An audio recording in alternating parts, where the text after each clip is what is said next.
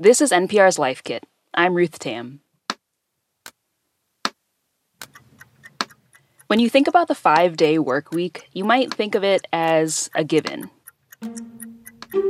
You wake up, you go to work, you wake up, you go to work, and come Friday, you sign off or clock out until you start it all over again on Monday morning.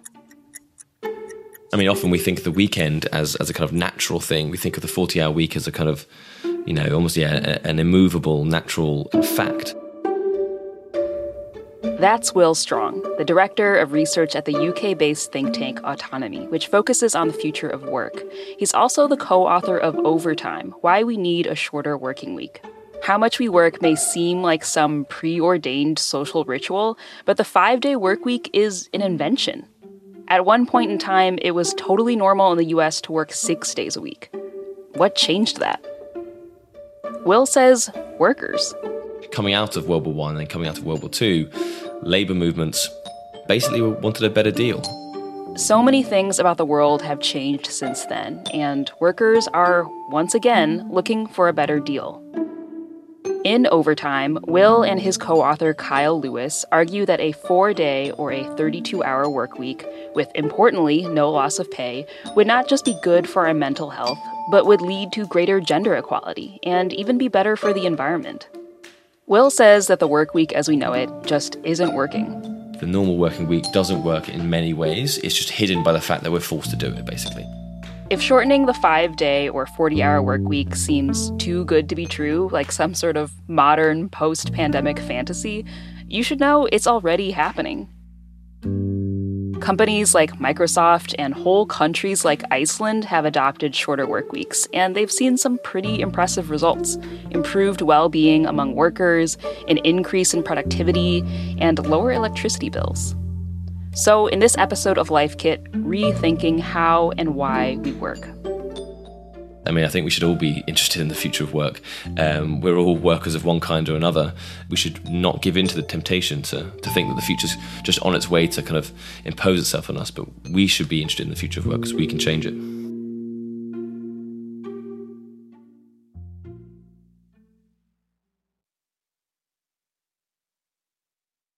In the book, you say it's been over 80 years since President Roosevelt's New Deal limited working hours in the US, and over 70 since the UK established the 40 hour workweek as the standard. But broadly, a lot of things have changed about the world since then, right? So, how has the nature of work changed? Yeah, I mean, it's a really important point. Um, I mean, obviously, we've gone from large manufacturing economies to more service based economies in the US and the UK. I mean, US still has a lot of manufacturing, of course, but um, a lot more desk based work. Obviously, there's been the IT revolution. And now, obviously, in the pandemic, we've accelerated different tendencies, for example, remote work and so on. I mean, one thing we should point to is this kind of this bleed between work and life. Even though there were longer hours in the 1940s, 50s, and 60s, um, at work, you, you knew you could clock off and go home. Um, and I think what's happened, particularly since since the 1980s and 1990s, when we've had uh, the working culture's changed to, to be one where it's it's much more about going above and beyond and working beyond your hours to kind of either either for self improvement in order for better career prospects or for uh, simply because it's demanded of you uh, by your boss. Now in the area of COVID, you're kind of in your living room with your laptop, so it's hard to switch off. That's been a kind of creep which has which has kind of infiltrated our working lives. And, and, I think you know it's safe to say that it's to the detriment of most people that we, it's hard to switch off. It's hard to make distinctions between your free time and your work time. I think you didn't have that in a much more manufacturing based kind of factory based system where you could leave the factory, go home, you know when you clocked in, clocked out. And that's not even talking about the housework, the unpaid work, and so on. So I think that's one of the major differences. There's many differences, but I think the major one is the creep of this kind of overtime. Beyond the five day work week, another thing that's accepted as normal is how much work is defined by traditional gender roles and family structures. The history here is pretty familiar, but it's key to understanding how work has been defined and how it could change. What we often call the male breadwinner model has been, you know, a, a kind of division of labor between genders that has basically been around since since the start of industrialism. You know, the the let's say the, the birth of the working class, the industrial working class, was premised on there being someone at home a woman to look after the kids, prepare the meals, nurturing and looking after the male worker who comes back exhausted from the industrial grind, basically. When women entered the workforce in the 20th century, that dynamic of which parent in the family was working and who was being cared for didn't exactly flip. When that happens, um, what you get is fine greater independence, greater um, income earning um, capacity, but you also, unfortunately, you don't really see this massive shift uh, away from uh, that division of labour in the home. So you you get what what is often called by feminists the second shift. So you work in your job and you go home and you do the second shift, which is looking after the family and preparing the meals still. Will says that a shorter working week can address the double labour that working mothers tend to take on if we're talking about working time reduction, this is particularly relevant to women who both have their paid employment and their, their unpaid work at home. So if, if you're talking about reducing hours in general, this, this will first and foremost benefit those who work the longest hours in total. At the same time, if you look at the, the kind of most stressful and exhausting um, and kind of poor the jobs with the poorest working conditions in our society, they're often carried out by women. So we're talking about uh, hospitality workers, you know, waitresses, or carers, nurses, teachers, for example. Um, and so what we're saying there as well is that these are the most exhausting and stressful and, and, and jobs most prone to burnout. Again, reducing the amount of hours at work speaks to that. Right. It sounds like a uh, shorter working week is a bit of a feminist issue to you. It sounds. Yeah. No, for sure. I think that's that that's absolutely the case. I mean, I think work is is a feminist issue as much as anything else.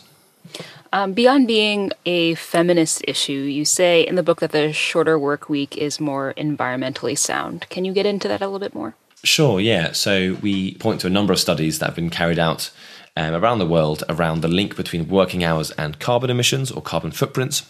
One such study by Juliet Schor um, from the US looked at 27 different OECD countries and showed a direct correlation between the length of the working uh, week and people's carbon footprints. Now, that's not just because of the kind of work people are doing, the production, so manufacturing and construction being obviously very carbon intensive and so on. It's also because of the consumption that goes on around work. So things like um, commuting. If people drive to work, that's a, that's a huge carbon burden. If you're taking ready meals and bottled and, and bottled water, kind of these kind of quick, easy food that come with a work centered lifestyle, they have like high carbon footprints as well. So I think any discussion of, of the future of environmental sustainability should talk about the way that we work and how long we work for. It sounds like to you that you know a shorter working week would be a way to imagine different and more equal ways of working, but I think something that you pose in your book is this larger question of how we get there. How how do you start to provoke people into thinking about work in these more equitable ways and what do you propose in terms of getting people to actually put action behind that sentiment? Yeah, that's that's a really good way of putting it. Putting action behind the sentiment. I think it's important to put ideas on the table. There's organisations that do that, think tanks, uh, campaign groups, and so on. But I think putting action behind ideas is is uh, something else entirely, and that's why in the book we try to point to a number of actors who are really important in this in this regard. So you have social campaigns. You have the four day week campaign in the UK. There's one in the US. There's one in Ireland. Germany, Wales, in the UK as well, um, and a few others elsewhere. We're just talking to someone from South Korea, for example, who is who's who's trying to, trying to think about how to get this this idea in, into the mainstream there. Secondly, you have trade unions. It's been trade unions who've really been leading on the shorter working week over the last 150 years. Trade unions are in workplaces, they listen to people in work. They're fundamental. Social campaigns, trade unions, and then finally, we should talk about politicians. So, we mentioned in the book a number of politicians are waking up to this issue. One other actor to mention, mention I think, sh- shouldn't be ignored are those first adopters, those early movers, those firms and those organisations who are, and we've worked with with many of them who are already running this for their staff. They want to be seen as good employers. They want to attract staff, ret- retain staff, give uh, kind of better working conditions. That shouldn't be sniffed at. We should we should encourage and and and point to these precedents to show, oh look, it is possible. It's happening now. It's not a distant dream for some organisations. So I think in total, and that's what we're trying to point to in the book. There's a number of actors which are which are going to really make this a reality if it's going to become one at all. So you consult with companies as they transition to shorter work weeks. What common hurdles do you see as they're trying to do that, and what are the common benefits that they reap? Yeah, so challenges. I mean, there's there there are some sectors where it's much easier than others to transition to four day weeks as it stands, and that's because in many places you don't need to take on new staff to reduce those hours. Basically, so say you're working 36, 37 hour weeks or 40 hour weeks, and you're cutting it down to 32 for many organizations, what you lose in labor time, you gain in greater productivity on the job. So that's a lot of desk based work. So creative um, organizations or uh, lots of administrative organizations, but not just them, but small manufacturers as well. There's a recognition that actually for eight hours a day, there is some slack. We're not, we can't concentrate all the time, uh, particularly if you're overworked and, and you have burnout. And so reducing the working week has reaped dividends uh, in terms of productivity and worker well-being, which means they come to work refreshed, they come to work liking their job a bit more and, and wanting to, to kind of get the work done so they can have a nice weekend and so on. Of course, not every company can easily shift to a 32 hour work week without making some major changes. In, in other sectors, for example, you know, things like healthcare, social care, teaching, it's just not possible to reduce your working week without taking on new staff. So that adds extra costs to certain organisations, whether it's schools and, and, hospitals and so on, and that has to be recognised. And we're not we're not pretending that everyone across the uh, economy can can do that. Um, for us, what's the most important thing is to kind of set a roadmap. Setting up a roadmap is important for shortening the work week. But just because you put one in place doesn't mean burnout will disappear. Will says it's up to everyone to improve work culture. So you have people who in a company might want to work above and beyond. They might want to you know prove that they're working hard and they, they kind of put in extra hours but that's detrimental to overall working culture um, in, in our view because work, a decent working culture would be the quality of work work's good everyone's playing playing their role and there's decent collaboration within the team um, it's not about individually proving that you're you're a harder worker than others and so just laying down some firm guidelines and ground rules about how what working hours are and what's expected of staff. That's what needs to be in place to basically avoid some of this kind of overwork culture, which which is often at play. So, some companies are breaking up the five day work week by offering things like flex hours to contract or gig workers. Are these flex hours just as good as a shorter work week for workers? So, I think we have to be a little bit careful with flexibility and flexible work. Um, what we have to be careful of is that we've seen, and we touch on this in the book, is we, we've seen the flexibilization of work, but only to the advantage really of the employer. So to, the, there's what we're talking about in terms of like the gig economy, precarious work, and so on. It's often sold to us as a kind of look, you can choose when you work and so on. But often these roles are incredibly badly paid, like often below um, like a livable wage, and so uh, workers have to kind of put in many, many hours, and it doesn't really feel like freedom. It, there's still flexibility there. You can choose when you clock in clock off. But given that we live in, in, an, in an economy and in a society where you have to have an income to pay the bills and, and, pay for your food and so on, it doesn't really feel like freedom that you have to put in 14 hour days just to get by, even though technically you're a flexible worker. So I think we have to unpack what kind of flexibility we really want.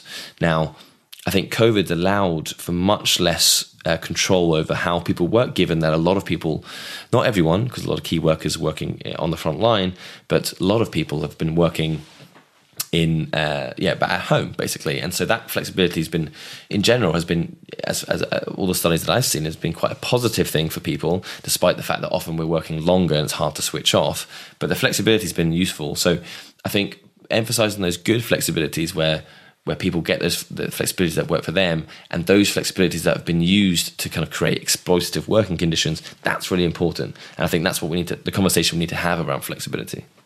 Okay so say an employee is trying to advocate for a shorter working week with their employer. How do they how do they broach this conversation proactively in a way that's actually going to be compelling to their boss I feel like there are a lot of people out there who worry that if they bring up these issues, no matter how compelling the points may be, it'll look like they're just trying to work less for the same amount of money, yeah. which I guess is the whole point, is what you're saying. But I think a lot of people still think of this as a negative thing. Like they could be seen as um, trying to take advantage of the employer or, mm-hmm. or trying to get away with being, you know, what people think of as lazy.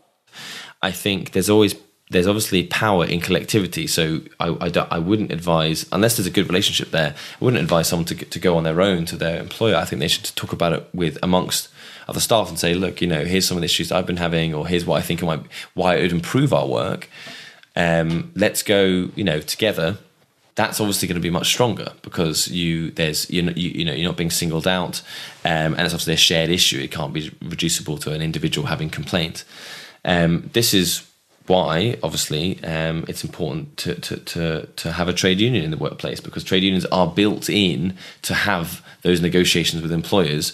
So you so and they've they're you know skilled representatives and so on who can who can have these discussions. So I'd say route one is if you have a trade union in your workplace, talk to the rep. The rep. If you don't have a trade union in your workplace, consider it, but also talk to other workers in the workplace and think about okay, is this an issue for more than one of us? So kind of creating a kind of collective demand and having that conversation. I mean, this is aside from convincing the employer. I think we should just recognise that like the normal working week doesn't work in many ways. It's just hidden by the fact that we're forced to do it. Basically, we have to do it to earn a living because that's the nature of um, the labour market these days. Um, but it's not working in terms of being beneficial to a huge, huge amount of people. If we had a four-day work week, uh, how do you think uh, we could fill that extra time? Yeah, it's a good question. It's one. It's one we ask in our consultancy, and also many people. It's in my day to day life. I ask them. I ask them this question. Um, I think it depends how much time we're talking about. But if you gain, if you gained a day, if you if you if you had the Friday off or the Monday off, um, I mean, this sounds quite banal, but a lot of people, a lot of people just get their life admin done. You know, they'd rather get a lot of life admin done so the weekend's entirely clear to do all the fun stuff they want to do um, which I think is fair enough, even though it's not quite the most exciting answer. Um, I've met people, you know, through my work who do just want to spend more time with their family and like pick their kids up from school and so on, which I think is quite heartwarming. I think we've all had, you know, whether it's national holiday or bank holiday, where we've just having two nights where. Uh, two, you know, two nights and you're still only on Saturday on a, like a, a holiday somewhere or kind of you know just with friends it's it does make a huge difference and so I think I think it's just it's a bit, it'll be a bit of a game changer. Well, thank you so much for your time, Will. I appreciate you spelling out all the things that you you talk uh, about in your book and uh, sharing more about you know what your research means, you know, in, in application to real life. I really appreciate it. Thanks, Ruthie. That was a good, good chat.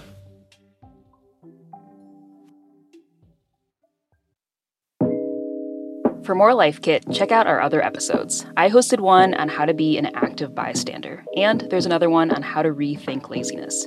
You can find those plus tons of other episodes at npr.org/lifekit. And if you love Life Kit and want more, subscribe to our newsletter at npr.org/lifekitnewsletter. This episode of Life Kit was produced by Claire Marie Schneider. Meghan Keane is the managing producer. Beth Donovan is the senior editor. Our production team also includes Audrey Nguyen, Andy Tagle, and Janet Woojeong Lee. Special thanks to Kyle Lewis. Our digital editors are Beck Harlan and Wynne Davis. I'm Ruth Tam. Thanks for listening.